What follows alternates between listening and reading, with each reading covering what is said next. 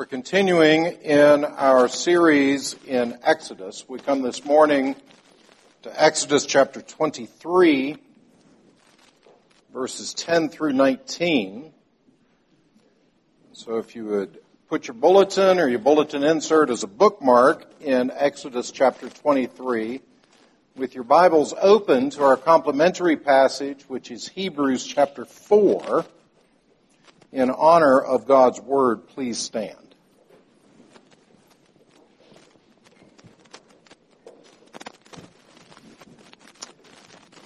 Hebrews chapter 4, beginning in verse 1, hear God's word.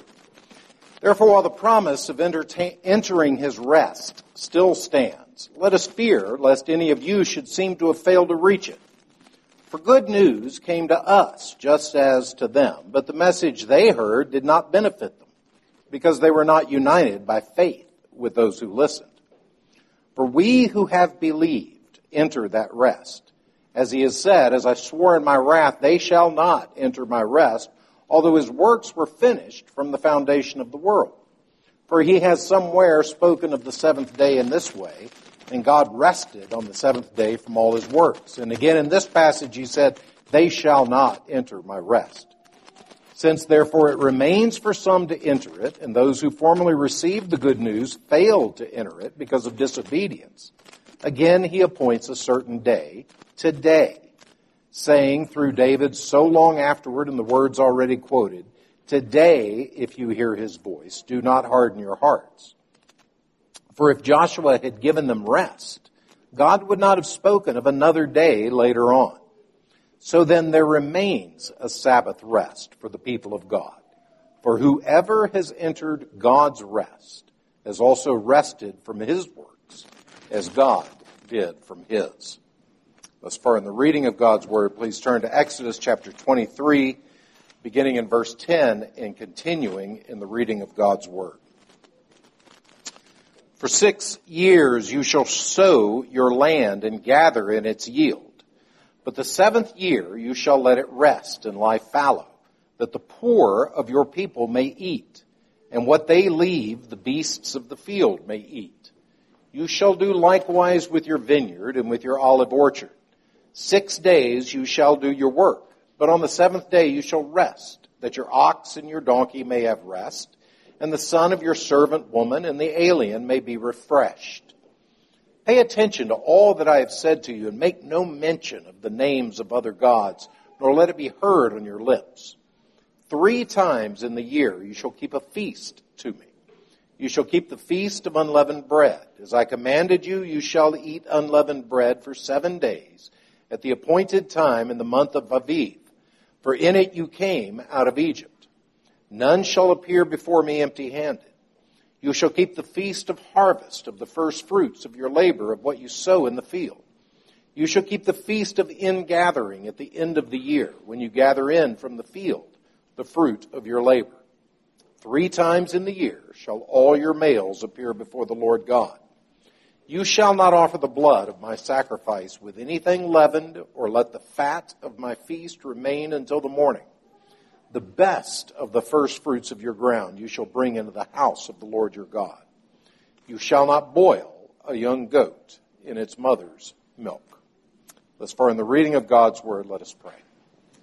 Father, as we have read, we come to the preaching and to the hearing of your word. We pray that you would open our eyes Speak to us by your word and spirit. In Christ's name, amen. Please be seated.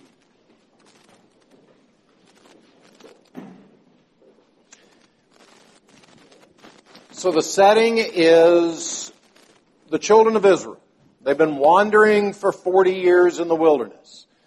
Those who first came out of Egypt have all died off because they refused to obey God and enter into the promised land. So God cursed them and he said, not a one of you except for my servants Joshua and Caleb are going to set foot inside the promised land. They've been wandering 40 years. They've seen their parents die off. The only thing they've ever known is the wilderness journey. And now they're coming into the promised land. Moses gives them their history, the book of the Bible, or the book of the Pentateuch. He begins in Genesis and continues on through Exodus, Leviticus, Numbers, and Deuteronomy to say, this is who you are. This is the people that you are, and this is how you should structure your life in the promised land. The very things that we think are the exciting bits, such as the Red Sea parting, the Nile River turning into blood, all of those are just background information for what the truly exciting bit is, which is the Sinai covenant. It begins in Exodus chapter 18, continues through the rest of the book of Exodus, all of Leviticus, up through Numbers chapter 9 and verse 14. For us, we would see this stuff as, oh my goodness, we've just gotten into the weeds. Uh, this is all the details. What possible application does this have to me today? For the Israelites, they're going, this is the meat. This is the, the, the stuff that we need to know. How does the Ten Commandments apply in practical living? What is justice? What is God looking for from His people? And so that's why this huge portion of the story of Israel's Exodus centers on these case laws. And we noted as we entered into this portion that this is divided into seven sections. The first is the marriage contract itself, and that's the Ten Commandments. It's set for us in the context of marriage. Exodus chapter 18, God says, I drew you unto myself with the wings of eagles. There's this intimate lover's language that he uses to describe calling the children of Israel into his holy presence, into his holy mountain.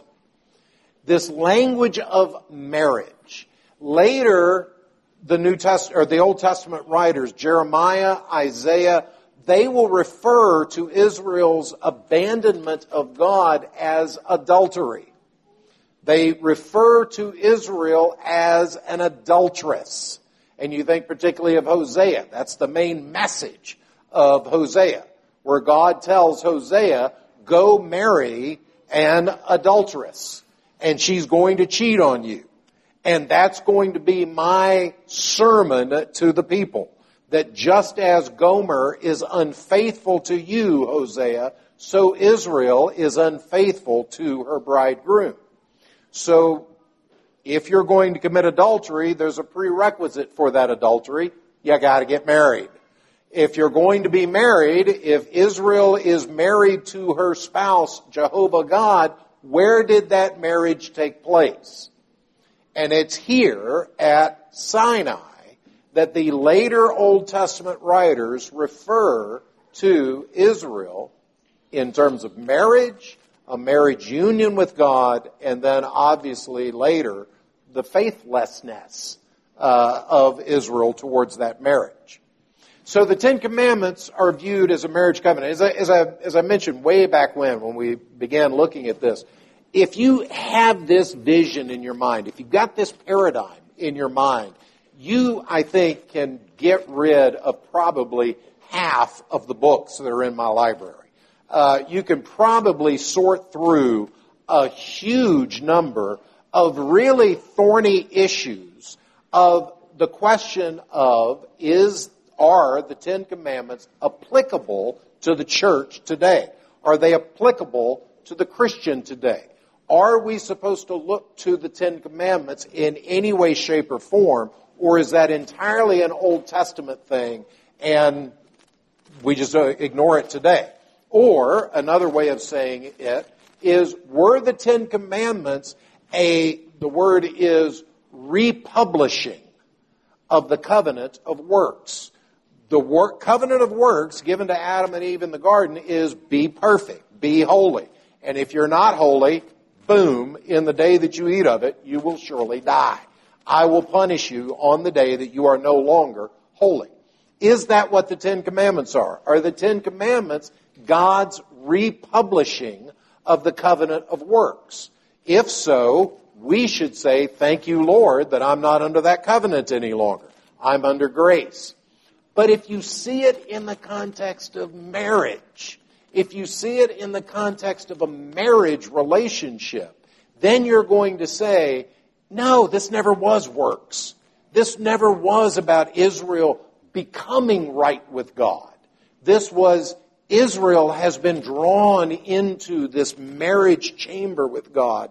And God says, this is what I want my bride to look like. So we've got that marriage covenant, which you probably know as the Ten Commandments. That's the first of these seven sections. Also noted the seven sections that are begin in Exodus 18 and go through Numbers chapter 9. After the end of each section, there is a theophany, which is a long way of saying a visual representation of God. Uh, there is some visual representation of God that occurs at the end of each of these sections uh, that begins in Exodus 18, runs through Numbers chapter 9. After the Ten Commandments, we see thick darkness. That's the visual representation of God. When Moses and Aaron draw near to the thick darkness where God was. We're going to see a visual representation of God after this section. This section is called the Book of the Covenant. And we'll see that later in uh, chapter 24. Uh, it's referenced as the Book of the Covenant. We're closing the Book of the Covenant this morning.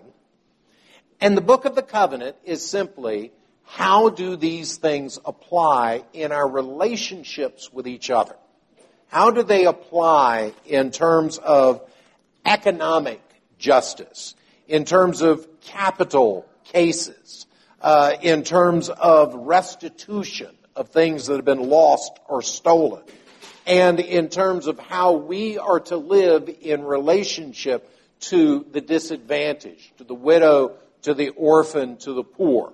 And you'll remember from last week, the emphasis there was on equal justice for all. You shall not take a bribe. You shall not prefer one over another. It's interesting in that passage, it's not merely you shall not prefer uh, the wealthy. The passage also says you shall not prefer the poor. Uh, so in terms of what we in our day know as equitable outcomes, uh, the scriptures knows nothing of that. The scripture says you're supposed to be fair. You're, it's supposed to be a level playing field. You're supposed to deal justice without partiality. And so how we engage with each other now comes to the section here at the close of the book of the covenant. The application of these ten words closes with the civic calendar for the children of Israel. How is their year organized? Now, we all know what civic calendars are. We just finished celebrating July the 4th. And presumably, you got together with your neighbors or your friends or your family, and you cooked hamburgers and hot dogs, and you shot fireworks up in the air. Uh, or you went to see a, a, a fireworks display. Uh, we, we know what civic holidays are. You know about Thanksgiving, and the family's all going to be gathered together at Aunt so and so's house or Grandmommy's house, and the kids have to sit at the small table over in the other side of the room, and the adults sit around, and then you watch college football afterwards, and dad falls asleep in the easy chair. We know about these things. You, some of you kids may know right now how many days it is until Christmas. Uh, if you don't know exactly how many days, I bet you've already got some ideas of what you want. Uh, I bet you've already started poking mom and dad a little bit about some things that they might be thinking about for Christmas for you. These are big days for us. These are moments that we structure our lives around. All right? We're all on the same page here. I want to ask you a question. What should Israel's big days be? Think about it. If you are going to establish a calendar for the children of Israel, what would those big days be? It would be when we got delivered from Egypt, right? The day that we crossed through the Red Sea. That's going to be a big day. The day that Pharaoh's army was utterly annihilated. We're going to remember that day. It might be Moses' birthday. He's the great deliverer of Egypt. So when was Moses born? Let's, let's celebrate his birthday each year. It might be the day that God drew us to Mount Sinai. Surely the day in which the giving of the law came. Um, it's, it's clearly a big event. It, it starts in Exodus chapter 18 and goes through Numbers chapter 9. It's a big event. So this ought to be at the heart of their calendar. These are all legitimate days, and yet all of them have nothing to do with how God says their calendar is going to be organized. So as we look at how this calendar is going to be organized, and I promise we will look at it quickly, as we look at how this calendar is organized, it shows us some pretty powerful things about how God wants his people to identify themselves. About how God wants his people to view themselves. The first big day on our calendar is the Sabbath. And first we start out with the Sabbath year there in uh, verse 10. Six years you shall sow your land and gather in its yield, but the seventh year you shall let it rest and lie fallow. So that's the command. Six years you sow, and the seventh year you rest and lie fallow. It's an annual, or it's, it's, a yearly, it's a, it's a big picture of the weekly cycle. The six and seven is repeated there in verse 12. Six days you shall do your work, but on the seventh you shall rest. Now, both of these have the exact same basis. Why do you let your land lie fallow? Why do you let your land go on the seventh year? Why do you let it rest? Two reasons given. One is so that you can care for the poor. And the second is so that you can care for the beasts of the field. That's the reason behind the six and seven cycle. Uh, the, the land lying fallow is so that you care for the poor, they can, they can harvest off your land, and the animals of the field. The six and seven in terms of the days are the exact same reason. Do you see that in verse 12? Six days you shall do your work, on the seventh you shall rest, that your ox and your donkey may have rest, and the son of your servant woman and the alien may be refreshed. Both this annual cycle as well as this weekly cycle are for the purpose of ministering to others and specifically ministering to others that are on the outside the poor, the animals, the aliens, these, these people that normally do not get ministered to.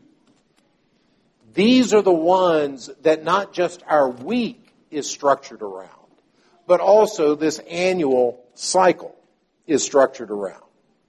And what what God is doing here, literally, what God is doing is restoring the principle of Eden. Think about that. What should Adam and Eve, what should their relationship have been with the creation? They were called to care for it. They were called to be stewards of the creation. They were called to care for the creation that God had placed under their authority. And so now God gives to the redeemed church, to his people, this command essentially to redo it, to, to start it again, to focus themselves on caring for these broken elements, for these outside elements, the animals, the beasts of the field, as well as the animals that belong to us.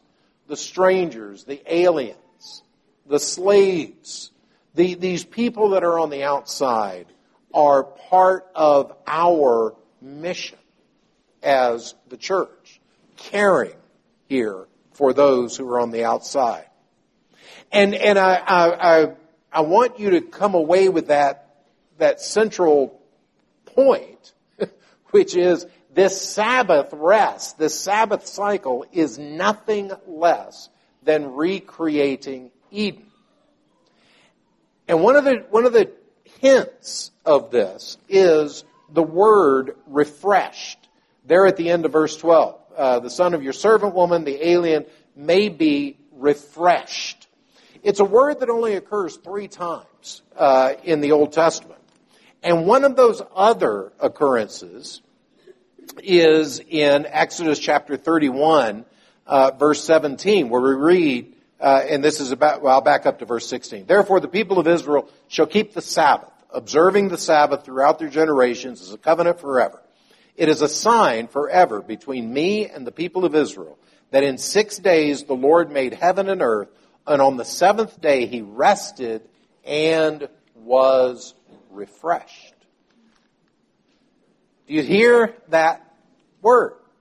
And do you hear how God is connecting his activity of work, rest, and refreshment with our activity of work, rest, but who is it that's refreshed? It's not you.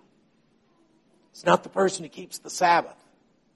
The refreshment is the one who's on the outside. The refreshment is the animal, the son of the slave woman, the alien. That's the refreshed one. And so, beloved, the point that I'm wanting to get to here in, in, in just the beauty of this cycle and how God not only He wants our week structured by it, but He wants our annual calendars structured by it. The six and seven years is that you and I are reflecting God in this cycle of our life. That's what our life is. Now, Paul will later say that your life is hidden with Christ in God. And that's what we're seeing in a, in a, in a more, in a more clouded form here. We're, we're seeing that same principle in in a more clouded way to be hidden with Christ in God, to live out God's mission on a weekly basis, and then again with these cycles of the years of productivity and fallowness. And then there are these three feast days that are given to us. These, these three feast days are, are, are really beautiful. The, the three feast days, verse 14, three times in the year you shall keep a feast to me. The first is the feast of unleavened bread. The second is the feast of the harvests, uh, and that is uh, in verse 16. And then later in verse 16 is also the feast of ingathering. So these three feasts are to mark the calendar of the Israelites the Feast of the Harvest, uh, a Feast of Unleavened Bread, uh, Feast of Harvest, and then Feast of Ingathering. Now, the Feast of Unleavened Bread we've already seen. That was back in Exodus chapter 13, the, where, where they're called to keep the Feast of Unleavened Bread. And I'm not going to, I'm not going to really re-preach all of that, but I want you to take away the, the essence of that feast of unleavened bread. That feast of unleavened bread is a feast of personal commitment to holiness. That's the point of getting rid of all the leaven that's in the house, of being so careful about this. It's a week long feast. Any corrupt influence, anything that would corrupt, that, that, that, the, the, the example of leaven is used throughout the scripture both positively and negatively. Uh, so, so leaven in and of itself is not a sinful thing.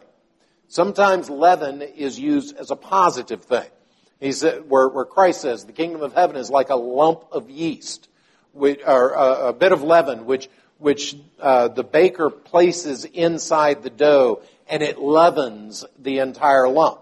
And that's basically saying, in the same way, you and I have an effect on the society around us. You and I have an effect on, on the communities that we are in by our Christian testimony.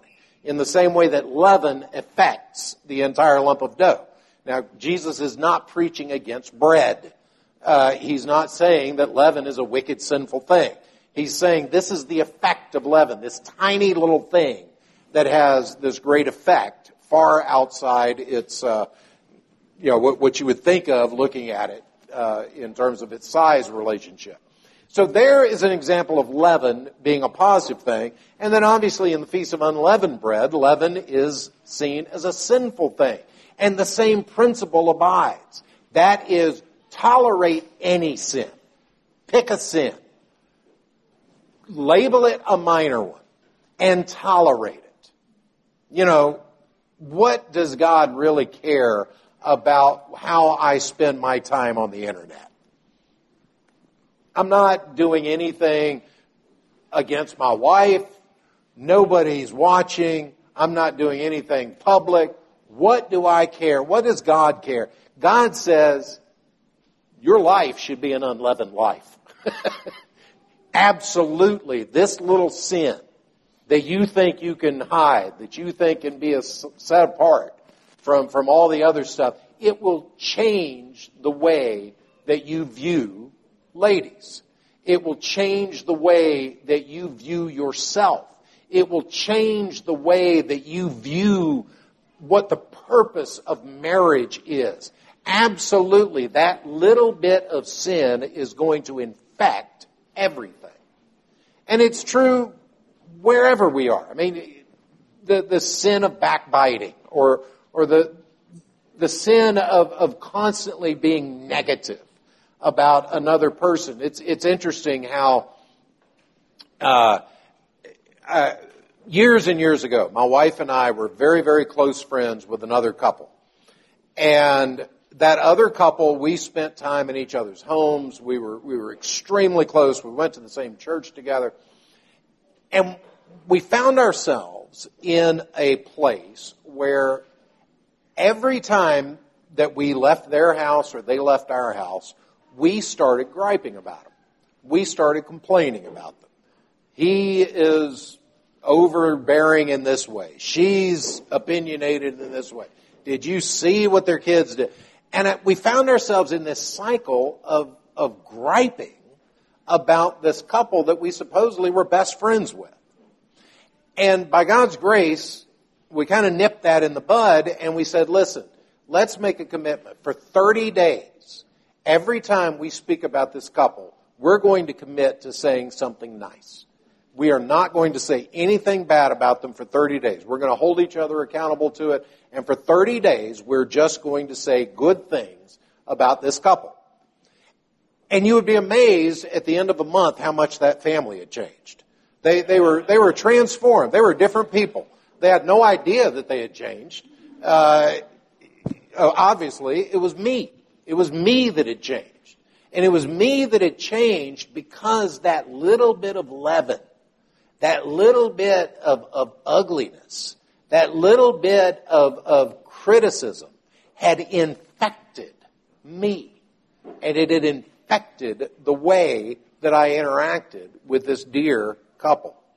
That's what the Feast of Unleavened Bread is. It's a national desire to be reflecting God in His holiness.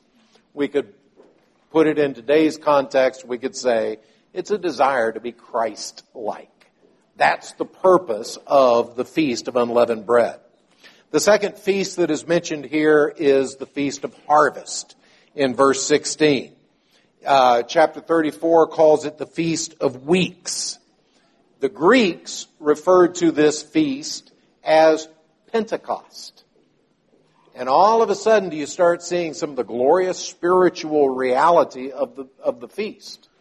The harvest, the first fruit of the harvest, is the harvest. It's a picture of the harvest that Jesus Christ is bringing in of people of every tongue and tribe and nation. That's what happens at Pentecost. At Pentecost is when you see the first fruits of the harvest of people coming in to God. It's a, the, the children of Israel on an annual basis are reenacting the promise of the gospel without even realizing it. They didn't know. But God did. And I want you to think about that for a moment. About the things in your own life and my own life that God calls us to do. And you might not even realize how God is making this part of His glorious presentation of the gospel. It, the, the, the Feast of Harvest is Yahweh saying, I've provided the harvest. The harvest has come in. I'm the one who gave the harvest, and you are to give me thanks for it. And then when we spin it up into its spiritual significance in Pentecost, what does that tell us about evangelism? What does that tell us about how we engage with the world? It's God who brings the harvest. And our response is to be thankful. Third and final feast that's mentioned here is this feast of the ingathering. It's at the end of the harvest season. This feast is later called the Feast of Booths or the Feast of Tabernacles. Uh, and, and this is a harvest that ta- or a, a feast that takes place at the end of the harvest. And the point of the Feast of uh, Ingathering, uh, or the Feast of Tabernacles, is that from the very beginning of the harvest to the very end of the harvest, all of it is what God provides. And we give Him thanks for all of it from the beginning to the end. But then, you and I find ourselves living in between Pentecost and that final ingathering. You and I find our lives in between these two great moments. So to bring it to a close, all of these feasts, all of these markers of Israel's year, Israel's calendar, the weekly markers, the annual markers, the seven year cycle, all of these remind the children of Israel of God's presence and his active care for them. But what happened? Didn't they just become formulaic? Didn't we just start to invent extra things that you can or cannot do, should or should not do, and doing the routine and going through the ro- I can tell you, growing up as a child, my vision, my impression of Sunday was it was the worst day of the week because I had to sit through morning church, I had to sit through evening church, and then mom and dad took naps all afternoon, and all I knew was I was not allowed to ride my bicycle, I couldn't climb trees, and I couldn't make a lot of noise because that would disturb mom and dad with their naps. Now, that was my problem. It wasn't mom and dad's problem. It was not their fault at all. But it shows how we can take something that God gives to us as a gift and we can turn it sour by, by not looking at it the way that God gave it to us. This is a, a, a, an invitation for you and I to live our lives in reflection of God's cycle of work and rest. It also is an encouragement as you shape your week, as you shape your year, as you shape this every seven year cycle. It's an encouragement to live in a constant awareness that our lives are to reflect God. To let these circumstances, let these rituals shape us in that way. That our lives are to reflect God. That's the purpose of the Israelite calendar. That's the purpose of these verses in this text.